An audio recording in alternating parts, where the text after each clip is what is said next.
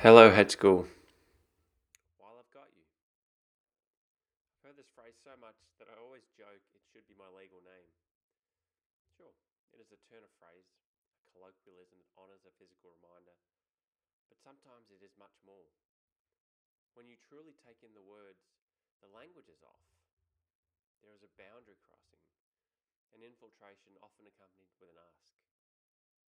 Before we know it, an energetic withdrawal has been made through backing, and it often happens before you realize it. In the past, I've always agreed too quickly, not taking the time to truly assess the priority of their ask amongst the priorities I currently juggle myself. It can be hard to say no, hard to push back and say that you cannot assist at this particular time. But sharp boundaries are needed, especially by those who have none. Aiming to please is often done at our own costs, path that often leads to being walked all over, that often leads to resentment. Sharp boundaries are a clear constraint, a clear delineation between inside and outside, a scoping, if you wish. Sharpening the lines is a reclamation of power, a reclamation of integrity. Clear boundaries helps others understand what you value and prioritize.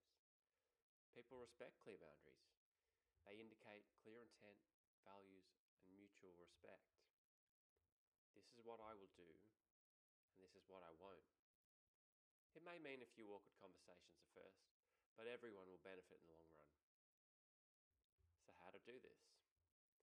This is not an exhaustive list, but a list of strategies I use frequently to ensure clear delineation. Let people know you have a hard stop at a certain time at a start of a meeting or conversation. Most people will honour that. Honour that yourself by sticking to it. Change your time defaults. Parkinson's law states that work expands to fill the time we've allocated, so allocate less and get punchier with your expectations. Set meeting times to 15 minutes for short items or 30 minutes for longer. Get really clear on purpose for meetings and calls to action. Change your defaults in your calendar email client on a system level to take away the need to remember. Get clear on your values and make decisions from that place. Yes, no trading. When you agree to one thing, drop another. One for one. I'll trade an inconvenienced colleague for a happy son daughter any day of the week. A yes to one thing is a no to something else, always. Permission to engage. This one is connected to email and social media. Be intentional. Email, as the old adage goes, is someone else's to do list. Before you open your email client, pause. Are you ready to engage with the asks of others?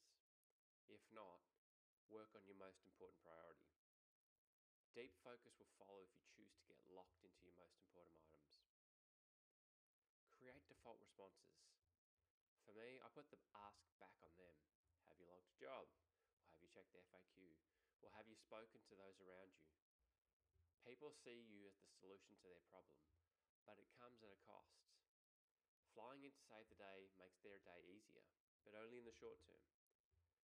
Remember, whoever is doing the heavy lifting cognitively is doing the learning here. While I've got you, choosing to engage in the perusal of this transmission I wonder what other strategies there are for setting really clear boundaries. I'm building out my boundary toolkit.